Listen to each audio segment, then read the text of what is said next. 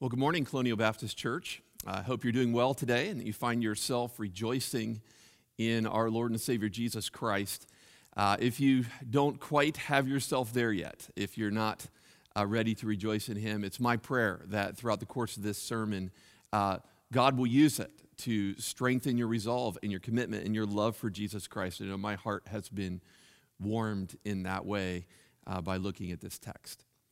We've been making our way through Hebrews and going through one of the richest doctrinal sections in the book, the lengthiest one in the book. It goes from Hebrews 8 to Hebrews 10. In it, we've used the acrostics PCS to help us remember the, the subjects uh, that the author of Hebrews will compare. He first talks about priests, old and new priests. Then he talks about the old and new covenant, and we're in a section talking about the old sacrifices and the superior nature of Jesus' sacrifice. The section started in the middle of Hebrews chapter 9. And if you have your Bible there in, in verses 11 through 14, we, we first learned this about Jesus' sacrifice. We learned that his sacrifice was empowering. If you remember in that text, we looked at this several weeks ago. Jesus ransomed us eternally and he cleansed us internally to enable worship to the living God. We noticed then uh, a few weeks ago as well that the sacrifice of Jesus was more than just empowering in that way, but that it also met God's demands. God demanded death and he demanded bloodshed in verses 15 through 22. And Jesus' death and his shed blood met God's demands. Then, uh, as well, we notice third that the sacrifice of Jesus was able to put sin away. You remember in verses 23 through 28 that Jesus makes two appearances. His first appearance is in heaven. He went into the throne room of God there to finally put away sin. There's an another appearance coming in the future. That appearance will be to earth when he will come, not to deal with sin, but to save those who are eagerly waiting for him. I hope the last few weeks you've been eagerly waiting for the return of Christ. Today, as we look at Hebrews chapter 10, uh, we'll start in Hebrews chapter 10 and verse 1. It, to me, it's just phenomenal that we, we've actually made it this far, right? Hebrews 10, just a few chapters left in our study. Let's come to Hebrews chapter 10, verses 1 through 10. We'll, we'll learn one last quality regarding Jesus' sacrifice. And that quality is that it alone can sanctify us. Jesus' sacrifice sanctifies us. Now, have you ever had the privilege of meeting someone important before? Uh, my life, as I considered this question, I had to realize that uh, it, what, I, I, haven't really met a lot of celebrities or popular people in life. I, I can claim to have met two important uh, theologians of our day or preachers. Uh, and uh, neither one of those, uh, those meetings went exactly the way that I wanted it to. Remember once uh, I met John Piper in the Minnesota Convention Center there in Minneapolis. And uh, I have to say, I, I had no warning that Piper would be in the hallway. And so I think my total uh, you know, combined words were probably two or three maximum words to John Piper. I wish I had that opportunity again. I also remember on one occasion being in a motel in some city, and I came down out of the elevator of the motel, and they opened up, and I saw Al Mohler Al Mohler. And again, uh, without any warning, I didn't really prepare myself. I didn't have good words. I didn't really say much. Well, have you ever met someone important before? Now, if you actually had time to prepare for a meeting with someone important, what would you do? Perhaps you would work on your appearance, right? You get a new haircut, trim down just a little bit, get some new clothes. Or uh, perhaps you'd Uh, rely less on appearance and you would you would think about some words right? Some words. What would i want to say? If i've only got a few minutes with this person what do i want to say to them? And you'd work on those words or thoughts. Today we will discover what we need to do to prepare to meet god. And we're going to do this by looking at what the old covenant was not able to do for us, and then by looking at what the new covenant could. We're going to be looking at Hebrews 10, verses 1 through 10. And uh, before we look at this passage, though, I'm going to pray and ask God to use it in our lives. Let's pray together. Dear Father, as I come to this text, I pray that you would help me now to be clear. Uh, it is in some ways challenging, Lord, but this is a stunning passage about the splendors of our Savior. So, Lord, please use it in my life. Help our congregation to be diligent, to pay close attention, to study, and to know these things so that we could learn more about what was on Jesus' heart when he lived and he died for us. Lord, help us here to understand more of our Savior. In Jesus' name, amen. In this passage, uh, there are two paragraphs that we, will be looking at verses 1 through 4 and verses 5 through 10. And as he does in most other places, the author of Hebrews will look first at the old covenant system and then he'll look at the new. In particular, what he'll, see, what he'll show us in verses 1 through 4 are some of the shortcomings of the old sacrifices. Look down in your Bible at verse 1. It says, For since the law has but a shadow of the good things to come. Instead of the true form of these realities, it can never, by the same sacrifices that are continually offered every year, make perfect those who draw near. Otherwise, uh, would they have ceased to be offered, since the worshippers, uh, having once been cleansed, would no longer have any consciousness of sins? But in these sacrifices, there is a reminder of sins every year, for it is impossible for the blood of bulls and goats to take away sin. As I come to this passage, I, I find three shortcomings of the old sacrifices. In verses 1 and 2, we learned that these old sacrifices could not bring completion. We've already seen this sort of observation in other places in Hebrews, but just as a reminder, he says here, could not perfect those who want or who, who were to draw near to God. That is, the old sacrifices were not able to bring completion to the worshiper. I want you to think about this for a moment. What would a worshiper need to be in God's presence to meet God, what would you need? Well, God is holy. And so, for us to enjoy Him, we too must be holy. That is what has to happen. That is what must be accomplished. That's the only way someone can go before Him and not be destroyed. But this text says that the law could not do that for the worshiper, could not bring completion. Then in verse 2, he explains that it wasn't capable of dealing with something he calls the consciousness of sins. That's the law had no way of dealing with the guilty conscience of men and women who would continue to sin after the sacrifice of bulls and goats and animals.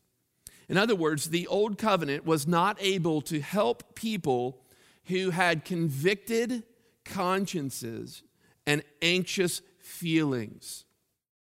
The old covenant couldn't help those who had a nagging sense of guilt.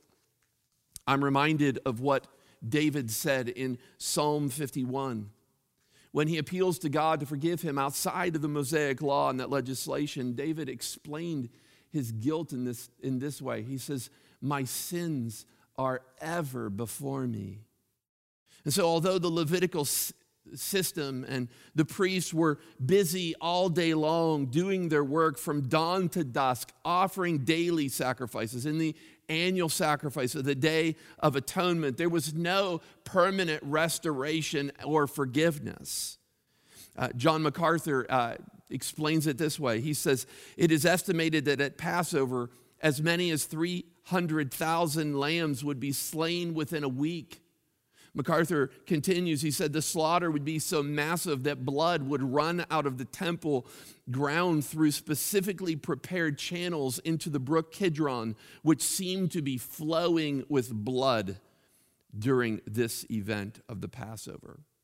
But what we learn in this passage is that the old covenant failed, and it was and this is true, it, it failed to remove the guilt from the conscience of the person. And I think we know this because uh, one of the ways we know this is because in verse 1, the author reminds us what the old covenant and the law was actually, uh, it was a shadow, he says. It was only a shadow of the good things that were to come. And we've actually used this analogy a bit before.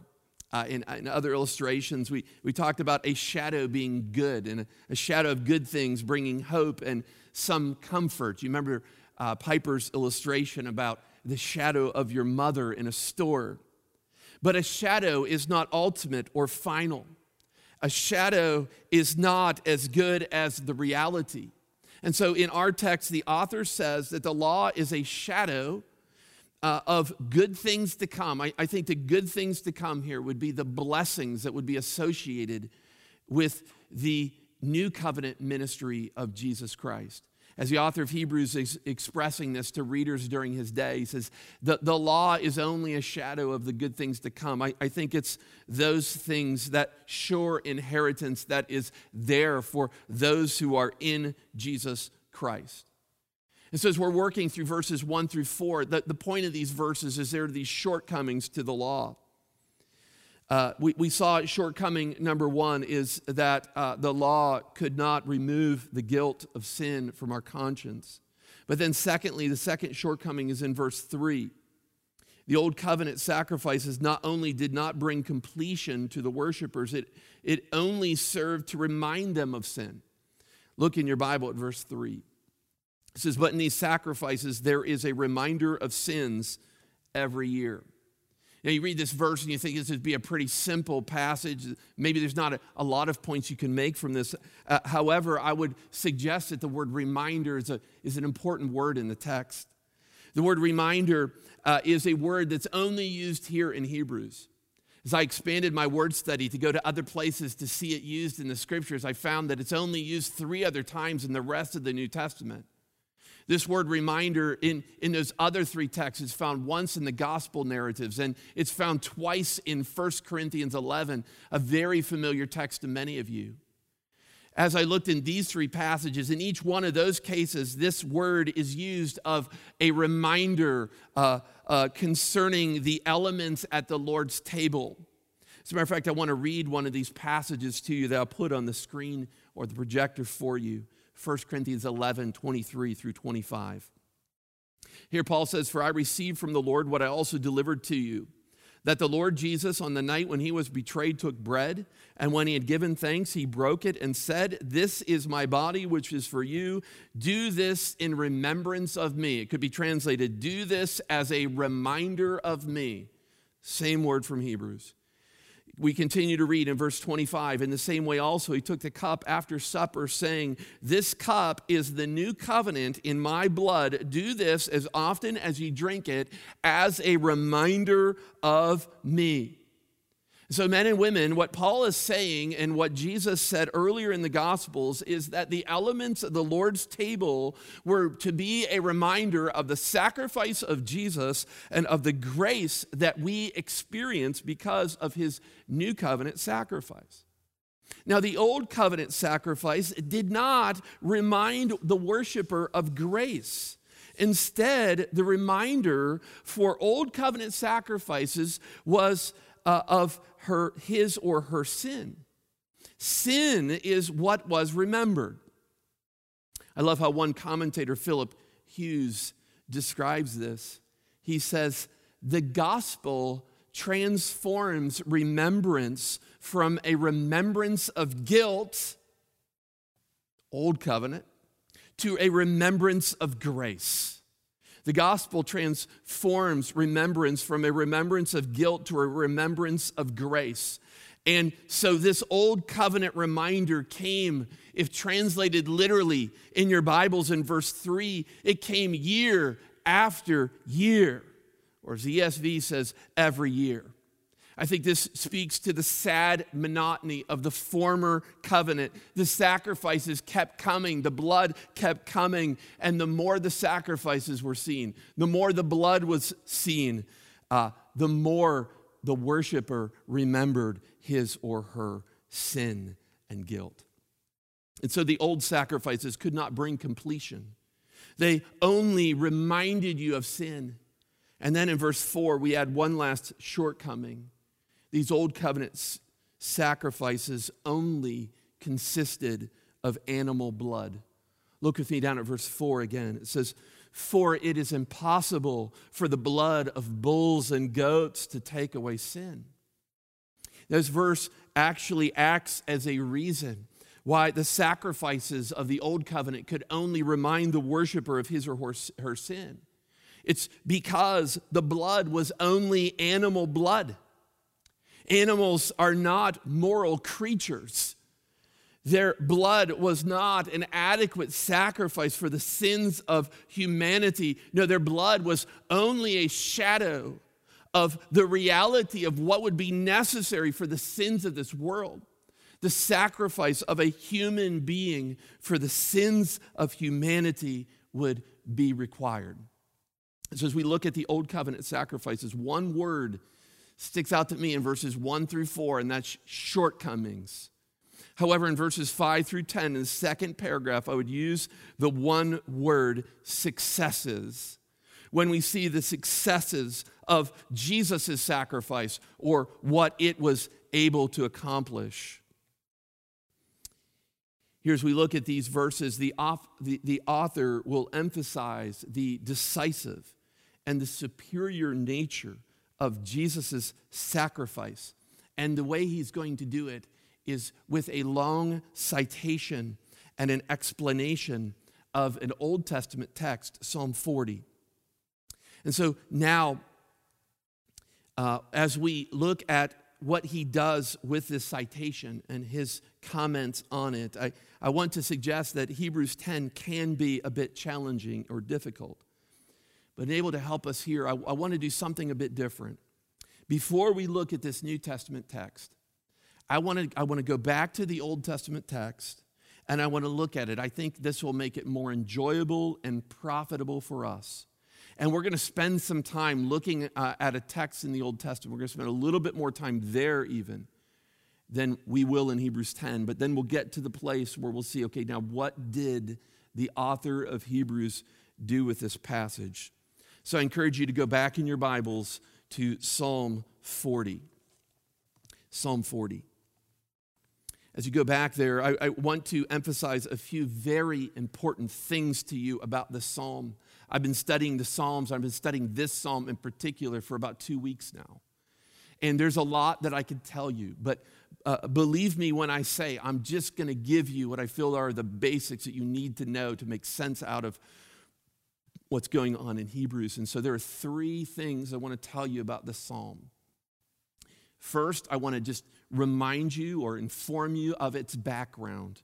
And to do that, you just look at the title in above verse 1 in Psalm 40. It says, To the choir master, a psalm of David. Uh, here, you need to know that this is a psalm written by David. Beyond that, we don't know much about what specific situation David, found himself in.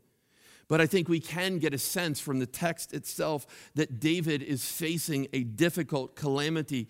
That's the background. David in a difficult spot. Then I add to that uh, the fact that you also need to know a little bit of the content of the psalm. So, to understand the content of Psalm 40, you need to know that it comes in two parts. Verses 1 through 10 uh, would be the first part, the first half of the psalm. And in these verses, David offers thanksgiving to God for deliverance from a former crisis that he's experiencing. Okay, and this is where we'll dig into the psalm a bit to try to understand it. So the psalm starts in verses 1 through 3 with David recounting an old calamity uh, and recounting how God set his feet on a rock. Look in your Bible at verse 1. He said, I waited patiently for the Lord.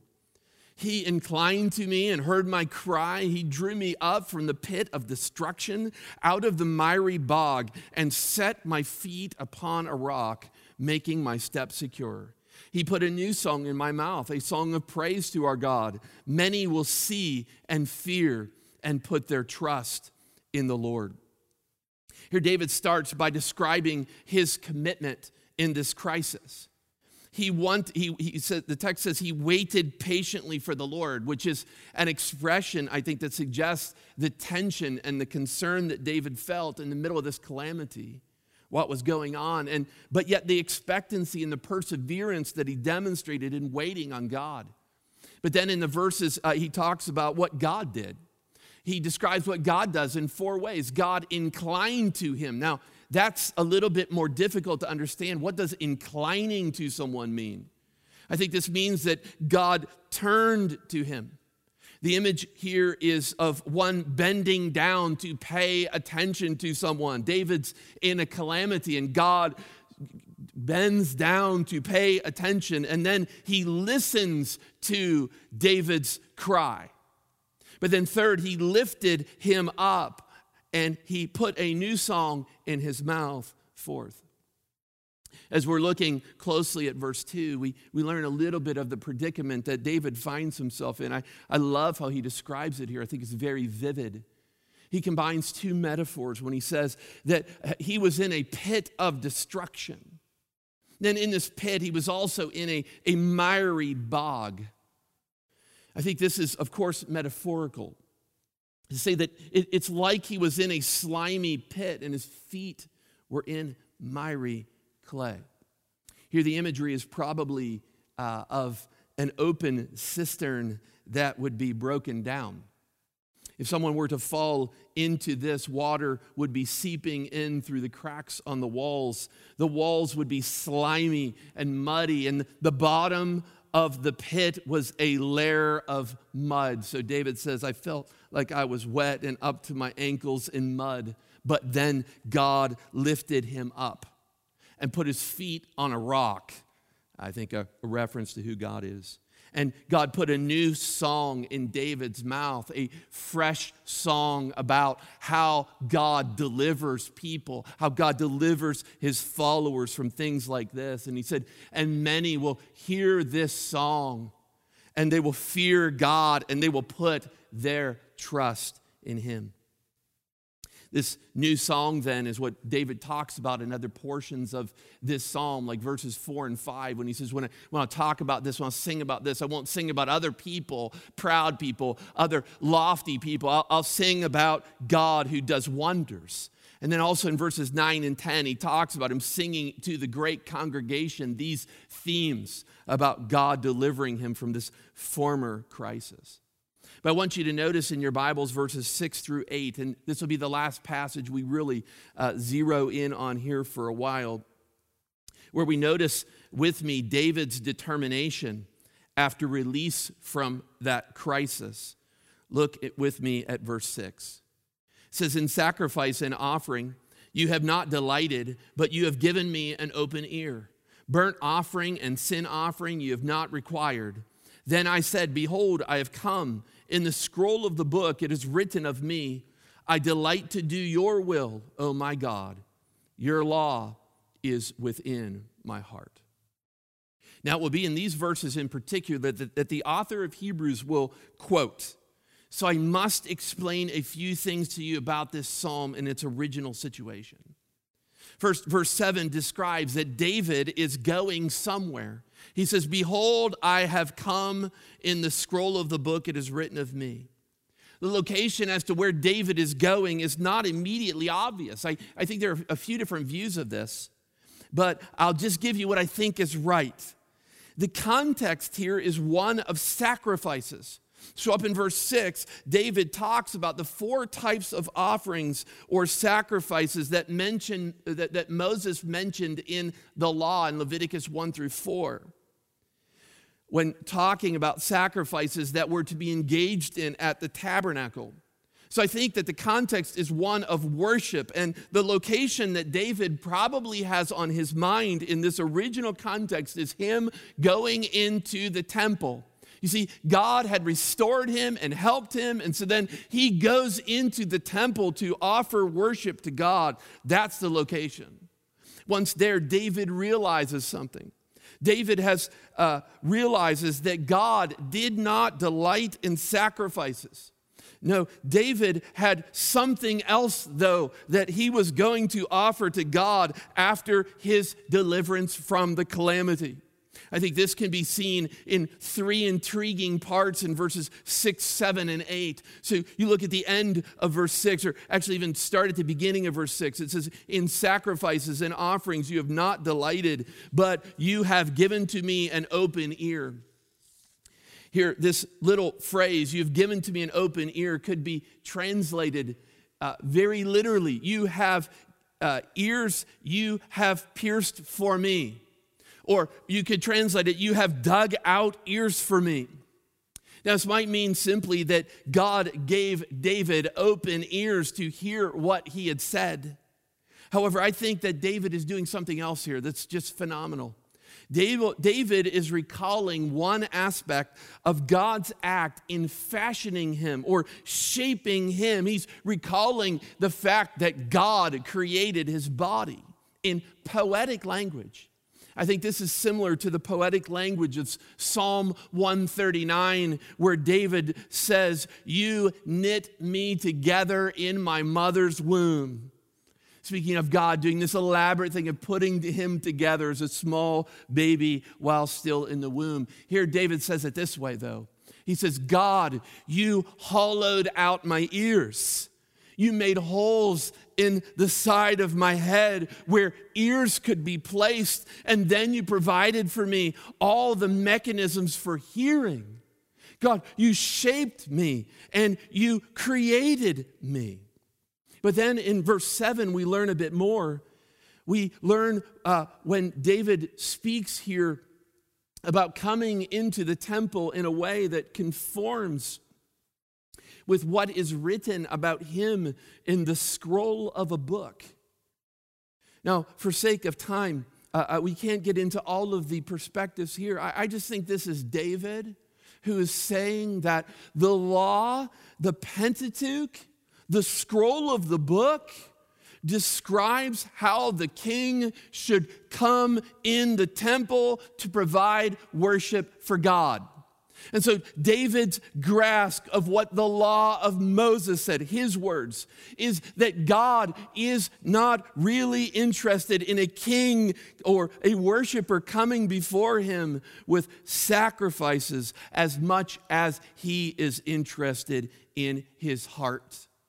And so look at verse 8 where he makes this very clear. David says, I delight to do your will, O my God. Your law is within my heart. Here David says, the king must come to the temple with the law written on his heart. This passage sounds much like a new covenant statement. Perhaps David grasped that God really wanted full heart obedience from those who would follow him. Now, notice as well in verse 8 that he says, I delight to do your will. I think that verb there is important delight. This is not the first time that, Paul, that God has used it or David has used it in this text. Up in verse 6, you can see it mentioned earlier. He says, In sacrifices and offerings you have not delighted. Instead, although God did not delight in sacrifices, and I don't think David did either, instead, David delights in what God delights in. One commentator made this point very well. His name is John Goldingay, and, and he said this He said, David came with a wanting that corresponded to Yahweh's wanting. David came with a desire or a delight that responded or corresponded to Yahweh's delighting. And so he came to do the will of God. So, in this part of the passage, I think we can see David's determination and his commitment to honor God after he has been delivered from a crisis. Now, before we go back to Hebrews 10, I'll just point out one other thing to you about this passage. The second half of this passage uh, is uh, a, a part of this psalm where David finds himself in another crisis. So if the other one was former, this is a present crisis.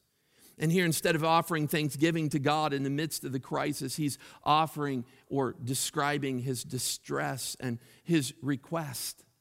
Now, we won't take the time to read all of these verses, uh, for uh, John Fulberg had read that in our worship resources uh, for you. But here in these verses, we learn that David is troubled. He feels guilty because the, of the overwhelming nature of his own sin. It's like a flood that's sweeping over him, and his enemies are taking advantage of it. They're attacking him and they're mocking him and Israel. So David cries out to God in verse 17. Look at the very last verse of this text. He says, As for me, I'm poor and needy, but the Lord takes thought for me. You are my help and my deliverer. Do not delay. Oh my God. So, this is the content of Psalm 42 parts a former crisis out of which God delivered David, and then a present crisis where he cries out to God to help him. That leads us to, I think, the, the, the third point I want to give you about this psalm that is its main emphasis. The main emphasis of this psalm is on how believers must face calamities in their life of faith. Men and women, I've come to love this psalm as it describes to me the life of faith or the life of the faithful. You want to know what the life of faith looks like? Well, one day you're in a pit, up to, uh, up to or uh, in a pit with, with mud up to your ankles. The next day, though, God picks you out. He puts your feet on a rock and you have sure footing. Later, however, again, you're up to your neck in overwhelming sorrow and difficulty. This is the life of faith. And through David's example in the psalm, we, we learn that trouble recurs in the life of the faithful.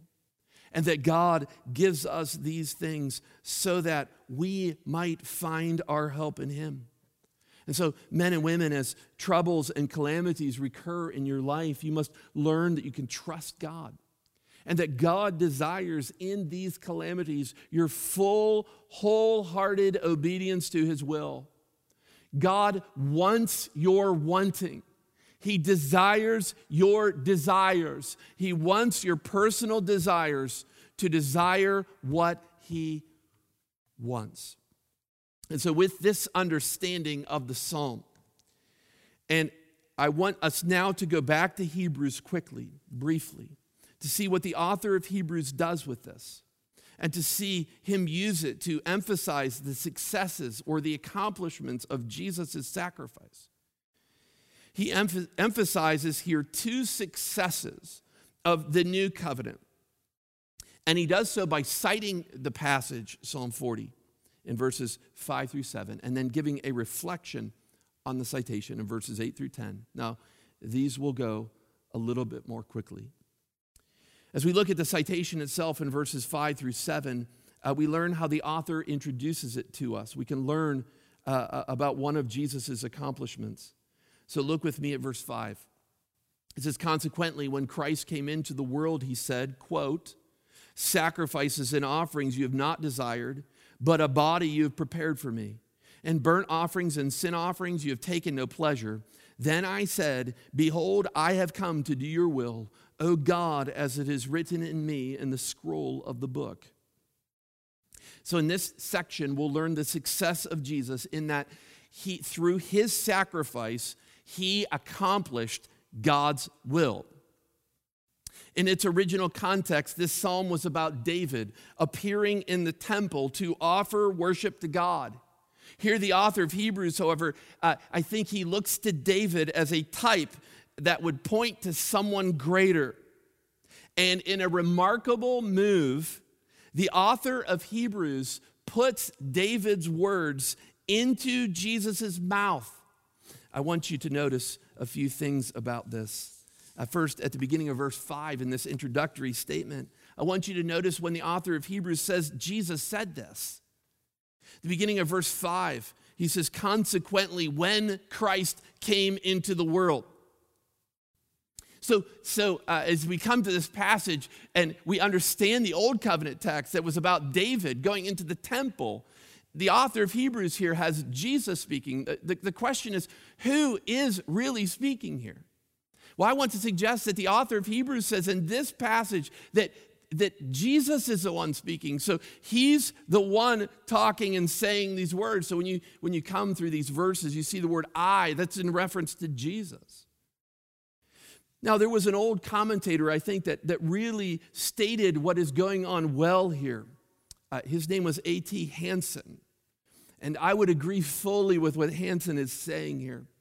It was his view that Jesus addressed these words as the pre existent Son to the Father at the moment of Jesus' incarnation. So, with that picture in mind, you, do you really understand what's going on here? Could it be that we have here the passage that was on Jesus' mind when he was brought into this world? I think that's exactly what the author of Hebrews is saying. So when Jesus comes into this world, he says these words to the Father. Ready? Sacrifice and offerings you do not desire, but a body you have prepared for me. You notice what Jesus says here? It's a little bit different than what David said in the psalm, but I think it agrees with the Septuagint of that passage. The Septuagint translators of the Greek Old Testament, they take David's phrase, open ears you've given to me, and they translate it this way a body you have given to me. Now, if you remember the, the Hebrew metaphor concerning God digging out David's ears, David used that phrase to speak of the fact that God created or shaped him. Remember, it's, it's like he's knit together in his mother's womb. You, you dug out ears for me. So Jesus says this at his incarnation God, you don't desire sacrifices, but you have given me a body. If we keep reading in the text, we learn more about Jesus' commitments as we look at verse 7. Notice what Jesus says then at his incarnation when he comes into the world to the Father. He says, Then I said, Behold, I have come to do your will, O God, as it is written in me of this, in the scroll of the book. In the psalm, when David went into the temple, he said, I have come to do your will, O God. Here, Jesus, we, we find him with the same exact commitment, perhaps demonstrated in even more significant ways. When Jesus comes into this world, he says to the Father, I have come to do your will, O God. That was Jesus' fundamental commitment when he became flesh. It was to perfectly obey God's will. And Jesus knew something about all of this. He knew that all these things were written out in advance in the scroll of a book, in a scroll or a book that testified of these things. So I was looking at this this week, I, I couldn't help but think, uh, although the text doesn't really clearly tell us what book this is, I think Jesus is telling us here that his mission to obey God and to fulfill his will was forecasted in the Old Testament scriptures. You remember back in the Psalms, David says that the law told him how to go into the temple as the king of Israel. It was written out in advance how a king should come to worship. Here, Jesus says the scriptures provide much testimony about his mission in this world. And so when Jesus came into the world, he committed to obey God's will. And men and women, that is exactly what he accomplished in his humanity. So, as I think of the new covenant sacrifices in this citation here, I think the main point is through it, Jesus succeeded. He accomplished God's will. But there's one other accomplishment that the author points out in his reflection or his comments on that citation. Here in verses 8 through 10, the author will paraphrase that quote again and then offer his own perspectives on it. So look with me in your Bibles at verse 8. When he said above, You have neither desired nor taken pleasure in sacrifices and offerings, and burnt offerings and sin offerings, these are offered according to the law. Then he added, Behold, I've come to do your will. He does away with the first in order to establish the second. And by that will, we have been sanctified through the offering of the body of Jesus Christ once for all.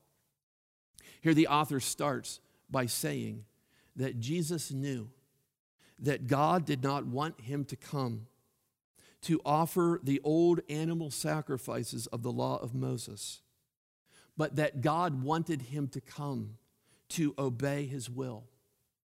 And in doing this, Jesus does away with the first, that's the old covenant, to establish the second. I think that is in reference to God's will. So Jesus comes and he gives his body, and he's a sacrifice for sins to bring accomplishment to God's will. But in verse 10, there's a, a very important summary statement about that will, the will of God. That is, this text unfolds for us some of the fuller or deeper purposes of God in the incarnation and the crucifixion of the Son. What has taken place in Jesus is the accomplishment of the divine will. And through that will, the text says, we have been sanctified through the bodily sacrifice of Jesus. The old sacrifices could not bring us to completion or maturity. But God gave Jesus a body which he offered up so that we would be made holy. Do you see, men and women? This is exactly what we needed. The old covenant fell short, but not Jesus. He succeeded. He accomplished for us something. And now we are made holy by his blood.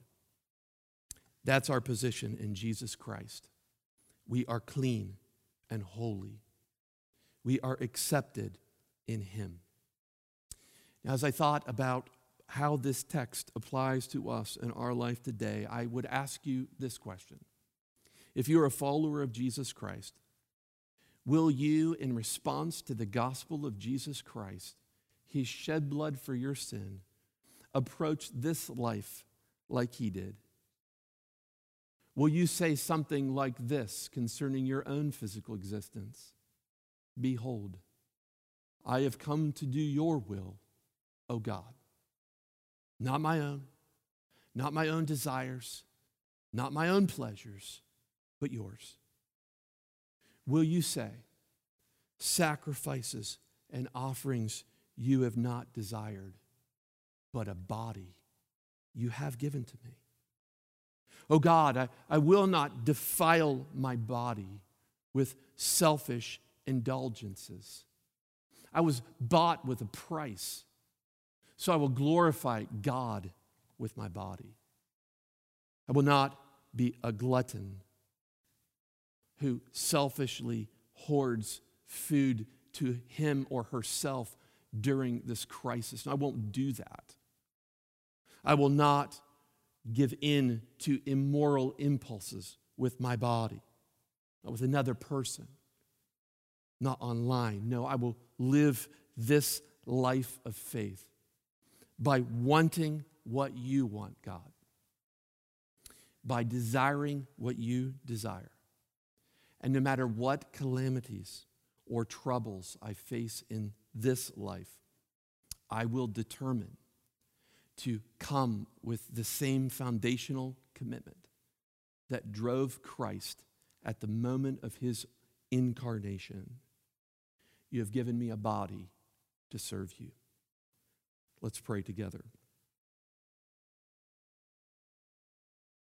Oh, Father, one day we will all stand before you, and only those sanctified by the blood of Jesus will be accepted. Lord, I would pray specifically now for anyone who's heard this sermon or any of our friends and neighbors and relatives who have yet to believe in Jesus. May they see that the only thing that will prepare them to meet the most important person in the universe, God, is the perfect sacrifice of Jesus that makes us holy. Father, we want to thank you for Jesus. And we would pray that you would give us more of his attitude. Dear Father, help us to live like him. Help us to share the same foundational commitments that he had. Lord, this is a stunning passage which reveals to us the motivations of our Savior Jesus at his incarnation. I pray, Lord, that as we think about the own flesh and blood you've given to us, that we as well would be driven with this sort of perspective. Your will, not my own. Your desires, not my own. My body in service for you. In Jesus' name, amen.